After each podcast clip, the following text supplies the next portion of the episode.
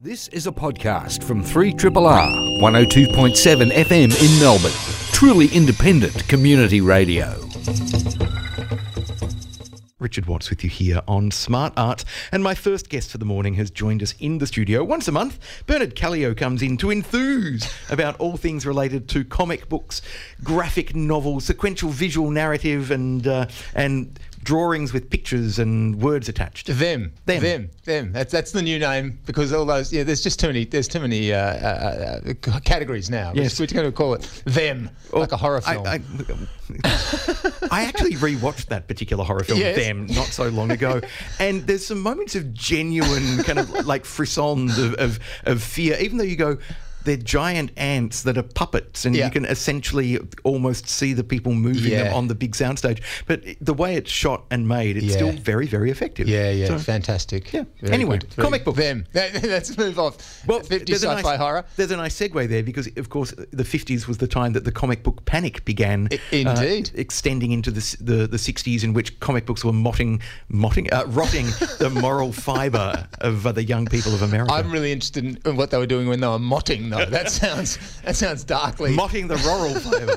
motting them. My, my, my laurels were motted uh, by years in comics, and they still are. And they still are. Uh, Richard, hello. Uh, uh, yes, here we are with Drawn Out, our um, investigation, research, findings, uh, soundings from the uh, from the world of comic books. And actually, soundings is a, is a is a apposite word this week because I've got two uh, books to talk about. Oh. and perhaps a new comic book podcast to talk about. Yes, indeed, a new comic book podcast. Yes, we'll save that for the end. Uh, so, Oh, we sorry, have, so we have so we have a nice little uh, um, what do you call it? Uh, bookends, bookends, uh, comic bookends, indeed. So uh, first of all, I'd like to tell you all that Wayne Shorter, the great saxophonist uh, from the from many Miles Davis albums, uh, he is 85 years old.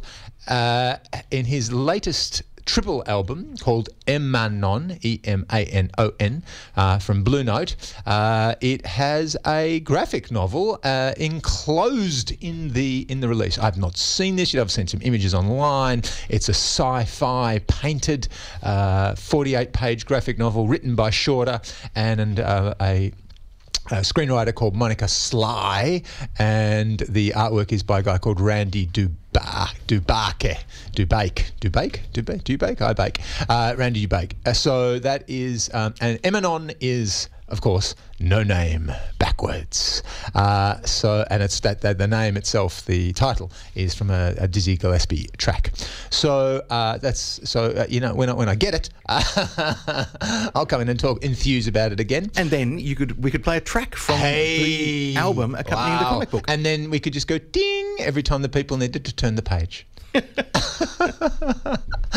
Uh, the other person who was in town recently, Wayne wasn't in town, but uh, a chap called Akala from uh, England, from uh, London, uh, who who is a hip hop um, artist, uh, poet, um, singer, also runs an organisation called Hip Hop Shakespeare in England, but was here really to talk about his his book Natives race and class in the ruins of empire. So it's a polemic work. Uh, but while he was here, uh, he did a talk at the Athenaeum and a gig at Laundry. Um, but I did note that he actually also has a comic book. As well, a comic book EP, a couple of years old now, called uh, Visions, uh, which he describes as a semi autobiographical magic realist story written entirely in verse comics and comics and poetry. I'm, I'm, I'm up for that. Uh, and it and it uh, traces the uh, history of the art of rapping from West Africa's griot tradition through jazz, blues, and reggae's up to the present uh, reggae up to the present day. Cool. So yeah, yeah. So they're both things that I, have crossed my transom recently, and I went, "Wow, I've got to tell people about that." And when I um, grab them, then we can talk about them more fully. Excellent. Uh, something that happened a month ago uh, up in Sydney was the Ledger Awards. Now, the Ledger Awards are the awards for excellence in Australian comic books. Not named after Heath Ledger. Not named after uh, Heath Ledger, after, named after another Ledger, who uh, Australian chap who was a um, a cartoonist and adventurer, uh, and uh, you know he's a a shooter and a diver and a juggler and a, you know all those sorts of things. But uh, uh, he uh, died too early when he went uh, over to America. Died in a, in a um, car crash over there, Peter Ledger, and so these these uh, awards are named in his uh, in his honour, and they are a, an excellent uh, aggregator. These awards because um, I don't know if you've noticed, Richard, but Australia's quite big. In the comic book world? Well, or just, just big geographically, geographically, big. Yeah, it is. So, it, uh, yes, thank you for confirming that. Uh, maybe not, you know, in the context of the galaxy, but but certainly in the world. And so it means that you know people in I don't know Broken Hill are doing comics. Um, it's very kind of hard to hear about them uh, if you're in if you're in Perth. Uh, but the, the ledgers uh, every year get everyone who's been making comics, or as many as they can, to send in their works, which are judged by a panel. Uh, and then there are gold, silver, uh, platinum.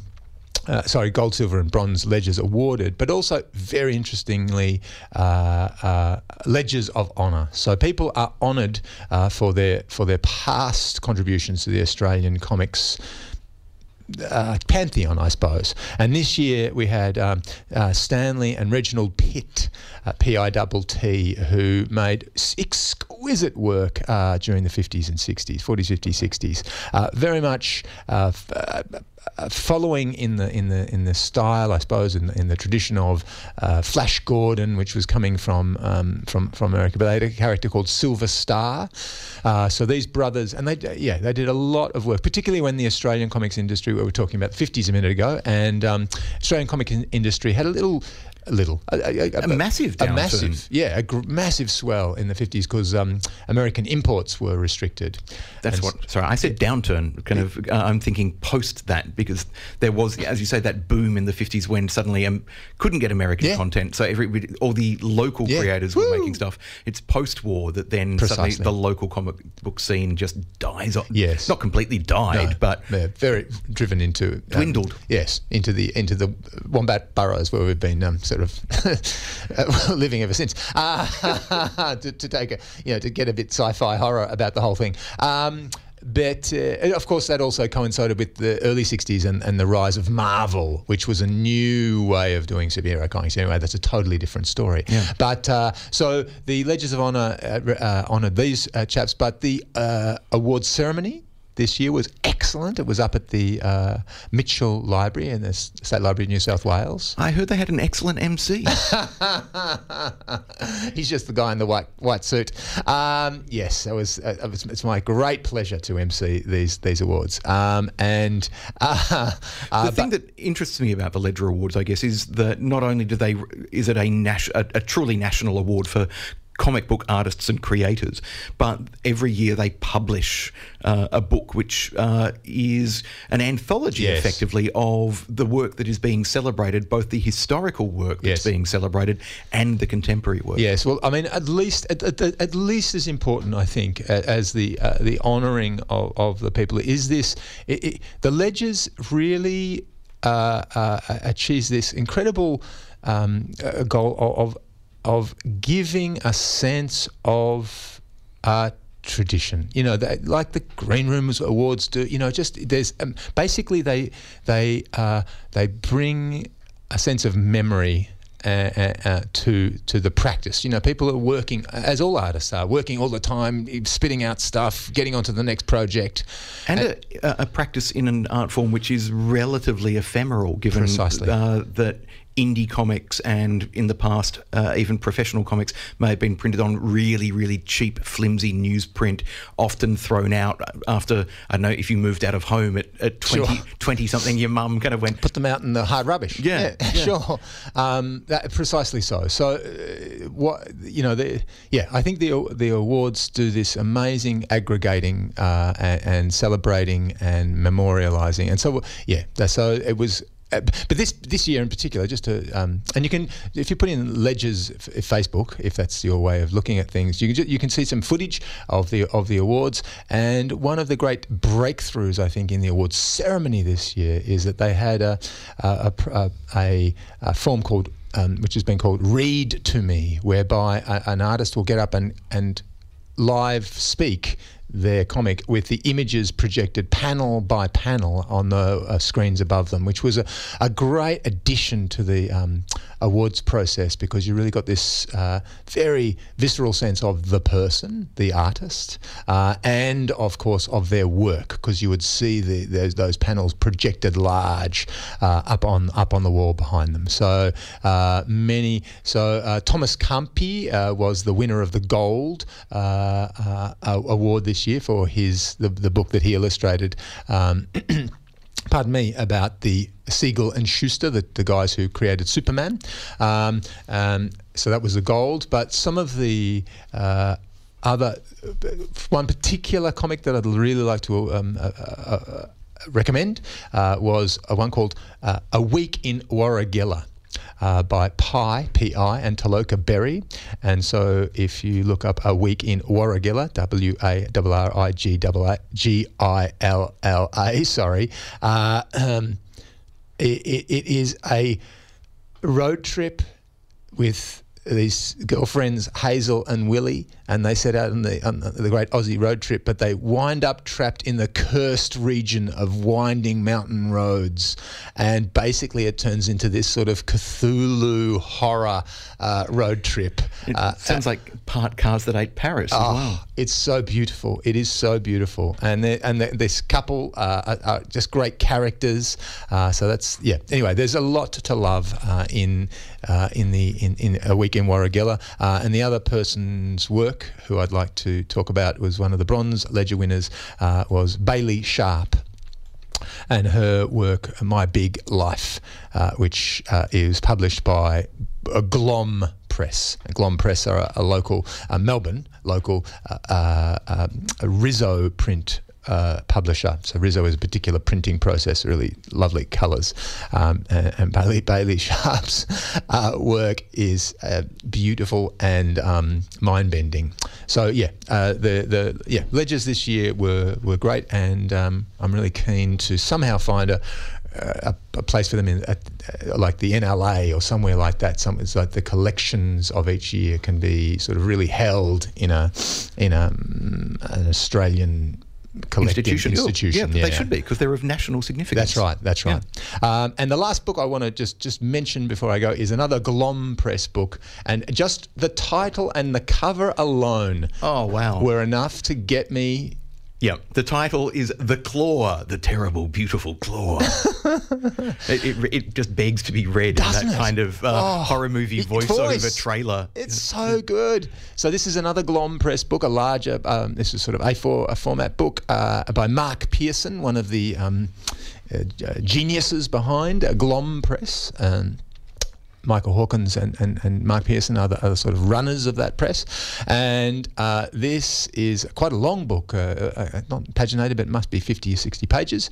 And it is, it is uh, what is beautiful, I suppose, particularly about the uh, co- cover and the back cover, really reminded me of the work of William Steig, uh, or Stieg, I suppose, who's an illustrator and cartoonist, now dead, a New Yorker. Uh, he did Sylvester and the Magic Pebble. He did, um, well, he did Shrek, actually, the original Shrek.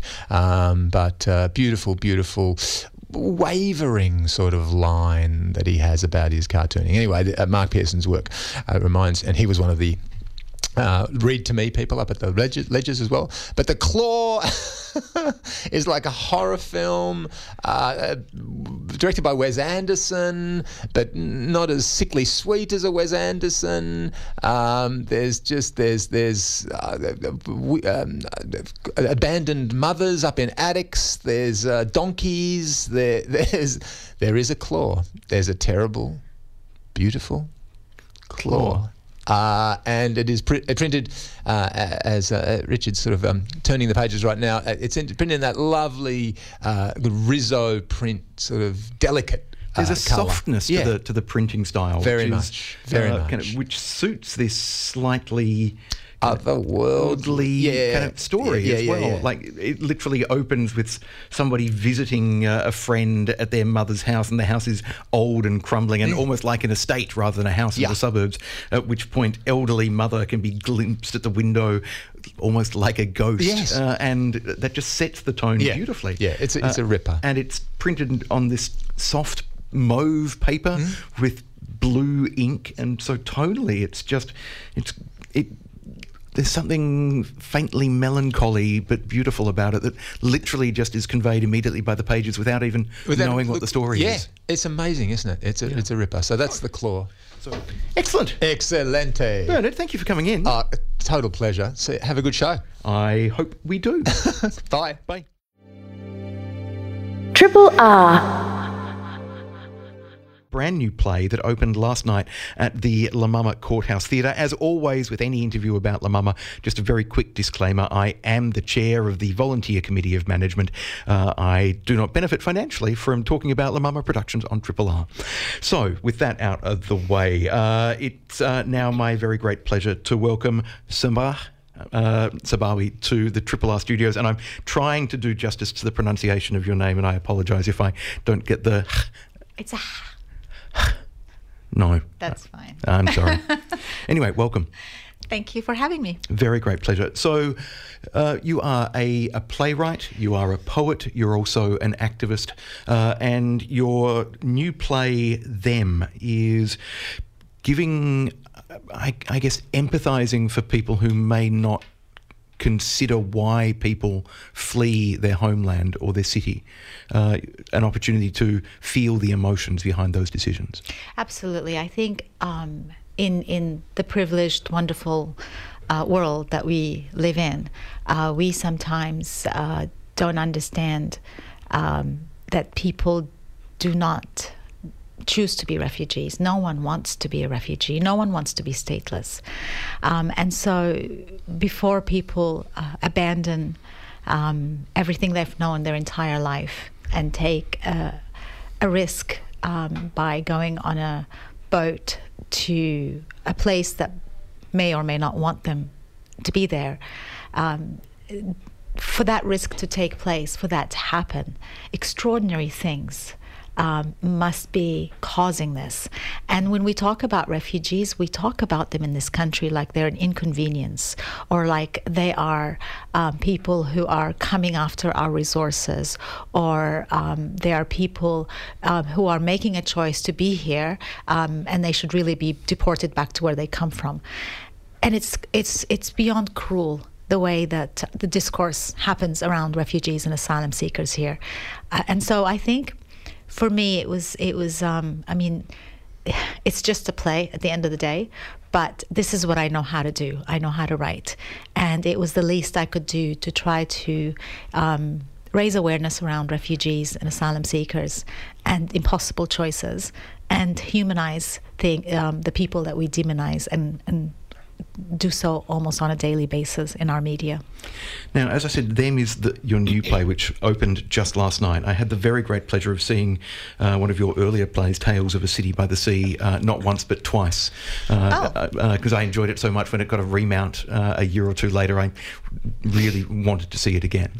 Um, there's clearly uh, writing uh, plays like this is also uh, any play is an expression of the playwright's kind of own experience, ideas, and passions. But um, given that you're Palestinian, there's clearly uh, a, a, a really deep and powerful connection to the place you're writing about in these plays, as well as the stories that you're presenting. Absolutely. Like we, we write about things we know about and we experience, and you cannot um, put a human face on something that that that you're totally um, uh, detached from. I was born in Gaza. Um, we were uh, made refugees in the aftermath of the 1967 war. Um, and, you know, this is one thing that my father said to me yesterday. He came to the opening last night. And uh, at the end, I was really nervous about his reaction, as I always am, because he's a poet and a writer, and, and he's my father. And, um, and he was he was crying, and he said, um, "May God forgive you for making me relive those moments of having to of having to leave Gaza in 1967. Um, and this was something that I got from other people who were there. There was a woman who told me that it made her finally appreciate what her parents must have gone through when they were forced to leave Vietnam. Um, another uh, young man told me, you know, I, I still cry when I remember how I left Syria. Uh, so this is a human experience that's not just Palestinian, but that's the that's the thing that we forget. We forget that we all experience the same thing. That that dispossession um, is wrong um, and and feels terrible, no matter what your color is or what religion you have or or um, what ethnicity you come from. And so this play, I I um, on purpose, I made it in an unnamed um, war zone because I I wanted every refugee um, everybody coming to see it to be able to apply the experience to every refugee that they meet. Which uh, you've just completely destroyed what was going to be my next question, uh, because often. Um, uh, what you were saying about the that common and shared experience uh, the more specific we make a story, sometimes mm-hmm. the more universal it becomes. Yes. But you've flipped that, and so I can't ask the question I was going to ask, which is about specificity. But so instead, you're you're telling a story which you, as you've just said, you very deliberately have set it in a no place, which is all places. Yeah, yeah, and but you know, there is. Uh, there are specifics in it. So you're not you weren't too far off. There are specifics but the specifics speak to the human experience not the geographical place. So you know the husband and the wife in the play um, what they experience any husband and wife watching are going to relate and they're going to say oh this is us. Um, you know he's chasing her around wanting to get it on with her and um, you know he's flirting with her uh, but then suddenly they they the conversation flips to uh, we need to sleep in different parts of the apartment so one of us survives if a bomb falls uh, and so it's interjecting these horrible realities into the everyday um, life that, that that we all have and, and the commonalities within the everyday that we share now, the play's been in development for several years. How many drafts have you gone through at this stage? Can you remember? Uh, I think probably around a dozen. But um, the first draft was written all in one day, and um, since then there's been added, there's been things added, but not nothing. Um, that was greatly altered from the the, the storyline itself, uh, but you know some characters grew more and developed more dimensions, and and uh, they became more interesting with every uh, rewriting that I've done. Is it usual for you to for an entire play to pour out like that in one sitting in one day? Yes, I'm terrible at planning essays. I'm terrible at planning things. I um, I yeah, things come out in a in an outpouring, and then I go back and I polish and I and I fix. But I, I don't I don't know how to do it any other way. It's one of the things that fascinates me about the, the artistic process and the creative process that you know, some people will meticulously plan, map out all the different scenes that they want in their play with, I don't know, yeah. cards on the wall or something before they sit down to write. Others, like yourself, it, it's a much more organic process. And then, as you say, you you edit and fine tune and redraft and rewrite and mm. and kind of uh, flesh out the details of yeah. characters' lives. Tell us about the characters in them. Uh, so this it's a, a, a, couple at the center of, of the, the story. They are a young couple. it's five young characters. They're all in their twenties. Um, the couple central to the story are Omar and Layla, and they have a baby. And uh, they have um, Omar has two friends who, one of them is a resistance fighter who doesn't know which resistance he's fighting for anymore because things get all mixed up uh, and gray. Um, and his other friend is constantly trying to find people um, online that he can hook up with, that he, that he could fall in love with, and then when he goes on the boat to Europe, he can marry somebody, and then you know that's his ticket out. Um, and uh, and uh, yeah, and and the resistance fighter, and then there is the story of Omar's sister, which is really. Uh, that's where my heart um, is uh, for the most part because she is somebody who has been sexually harassed and uh, raped, um, and and so it's very hardened from being in a war zone, and it's through her that we get to ha- uh, have a real clear window on the impact of war on women and uh, how women are used as weapons of war um, in these conflict areas. And, and I tackle issues um, beyond the sexual violence, um, um marrying young girls. Uh, the, the, the thing that happens in a lot of the war zones is uh, the minute things become when things become really really bad is when um, so-called good men who have money um, go and find themselves a bride who is young and beautiful and just is desperate to get out. So there's a whole market for for this, and it's kind of uh, part of war profiteering, uh, um, and there's businesses for this. So this is also exposed. So I'm showing all the warts and the and the horrors. Um, uh, that women um, and families have to endure um, in these uh, places where where violence has taken over and where wars have broken out. And then the flow on effects of that violence as well. I understand that part of the genesis for this play was when you were living in uh, in Finland. I wasn't living. I was there on a on a on a book. Uh, sorry, on a speaking tour. tour. So visiting Finland. And yeah, and uh, it, it it just we you know, there was one day that was a free day, and I wanted to go and explore the city. And I was told by my hosts that it's probably not a good idea for me to be out in the street because it's it's the uh, Finland's National Day, and they were expecting some uh, Nazi protests um, to break out. And so the Nazis took over. Um, there was nationalists in the streets. They were against uh, migration and against. Um, they were calling uh, refugees who had f- uh, fled from Syria. This was this was during the time that the Syrian um, refugee crisis broke out. They were calling them pedophiles and, and monkeys and terrorists and jihadists, and they just didn't want them. Um, they didn't want them there. And so I. I woke up and I'm like, okay, so I'm stuck in a hotel room all day. It's it's, um, and I started to think about uh, the refugees that they're calling all these names, them, the others, and thinking really of um, things not being that different in Australia. Uh, I mean, we might not have. Um, uh, protests of that size here, although they have you know, grown in the last few years. Um, but we certainly demonize the asylum seekers and the refugees, and we politicize them at every election, and we uh, they are used in, in the most appalling ways, and then and then um, and then we forget about them. Uh, and then they're forgotten uh, for long periods of time. So I, I sat down and I started to imagine what would compel people to risk everything and throw themselves into the unknown and become refugees.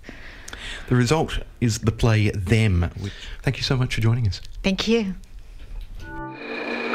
Triple R.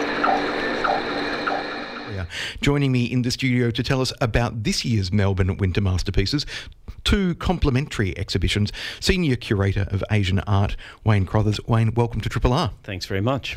So, uh, the terracotta warriors uh, have been, I guess, significant on the cultural landscape since about the 70s. I think that's when they. They were f- discovered in 74, but they weren't toured until 82 was the first tour. And, and incidentally, or um, uh, they came to Melbourne for the very first time they left China, which uh, is quite astounding for me and probably for everyone else in Melbourne. But uh, they haven't been back since. And now they are back, but with a complementary exhibition, uh, The Transient Landscape by Cai Guo-Qiang? Sai, Guo Chun. Sai, Guo Chun. Yeah, he, one of the most sort of prominent international contemporary artists, uh, born in China, uh, practices in New York, uh, nowadays, but still has a very strong connection to China. And then his his practice is very informed by Chinese histories, Chinese inventions, the materials that he uses. Of course, he creates artworks from exploding gunpowder to create huge murals, but also uh, events and happenings internationally. That some of them are momentary, some of them he singes or imp- imbues these explosions onto paper and silk to create huge murals and also uses porcelain, which we're featuring in the exhibition with, with, with very large sort of immersive porcelain installations. And so that then is a clear point of connection between the terracotta warriors as well, sculptural elements he's drawing on Chinese history and more. He's very informed by histories and he's fascinated with Chinese philosophy, literature. When we spoke to him two years ago about the project, he was very excited and he visited many of the locations from where we have uh, we've borrowed the artworks for the exhibition. There are 10 warriors and then an additional 170 um, pieces of gold, jade, bronze, um, really some amazing pieces beyond the Warriors. The first exhibition, incidentally, back 36 years ago had 19 pieces. This has over 170, plus this uh, parallel exhibition where the Cai Guo-Qiang's installations really uh, interweave their way and uh, create a dialogue which covers the ancient objects, which are 1,200 years of history, and then his contemporary works, which were created just two months ago in Melbourne. So it encompasses in all 3,200 years of history.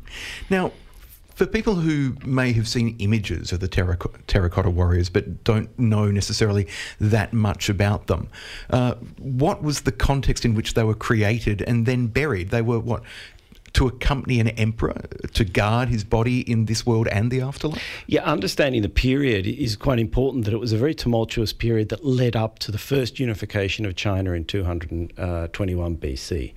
Uh, there was uh, generations of, of, of uh, states that were fighting each other for supremacy. Uh, and then finally, Qin Shi Huang, the first emperor, or regarded the first emperor of China, unified all of those divided states into the China, the entity that we know it today.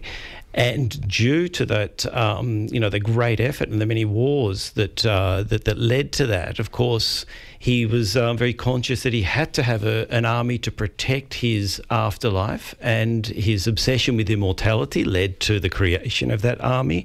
And a huge mausoleum site that surrounds his burial chamber uh, which is speculated to be 56 square kilometres. And the Warriors are one part of that mausoleum site. And one of the things that's fascinating about the Warriors is that instead of a series of uniform sculptures, for example, there are they are individualized. They are, their parts are made from molds, but then when they're still wet, they were manipulated to create the different sort of postures and, and forms of the warriors. And then the faces, the head shape, the head shapes were made from molds, but molds, but then clay was added almost like a makeup artist um, prepares an actor for the stage with um, increasing the, the, the, the, the emphasis on the brow, the nose, the chin, hairstyles, moustache, beards, etc. Were all added uh, with additional pieces of clay to create all of the them with a, a unique type of uh, identity or personality. And in terms of then, uh, I'm struggling with the name. I'm sorry. Uh, Cai Guo-Qiang. Cai Guo-Qiang's work. Um, there is uh, what a, a flock of porcelain birds, ten thousand strong. Yes. Well, when we think of flocks, ten thousand tends to uh, you know be much larger than that. And the term for these, uh, what's a flock of starlings? But uh, they move and they, they, they spin over your head in this huge formation that's uh, termed as a murmuration, a murmuration of birds spinning around um, above you, 10,000 uh, being historically in Chinese culture being a number which represented an, an infinite number, a number that we couldn't be counted um, and also represented uh, a long life and immortality. So the birds really carry the spirit of the emperor from his tomb, fly over the warriors, um, spiral above you, and then create almost like a calligraphic uh, brush stroke in the air. Uh, in the shape of Mount Li, which is the auspicious mountain which uh, adjoins the uh, Qin Shi Huang, the first emperor's tomb, and the terracotta warrior's site. Now, the first emperor was after a kind of immortality. He has got it in a way, but it seems that we almost remember the warriors buried with him more. Certainly in popular culture seems to know more about them and have immortalized them rather than the man they were set to guard. Well, that's true. He desired immortality, and, and, the kingdom that he created really has been handed down over many dynasties to the China that we know it today.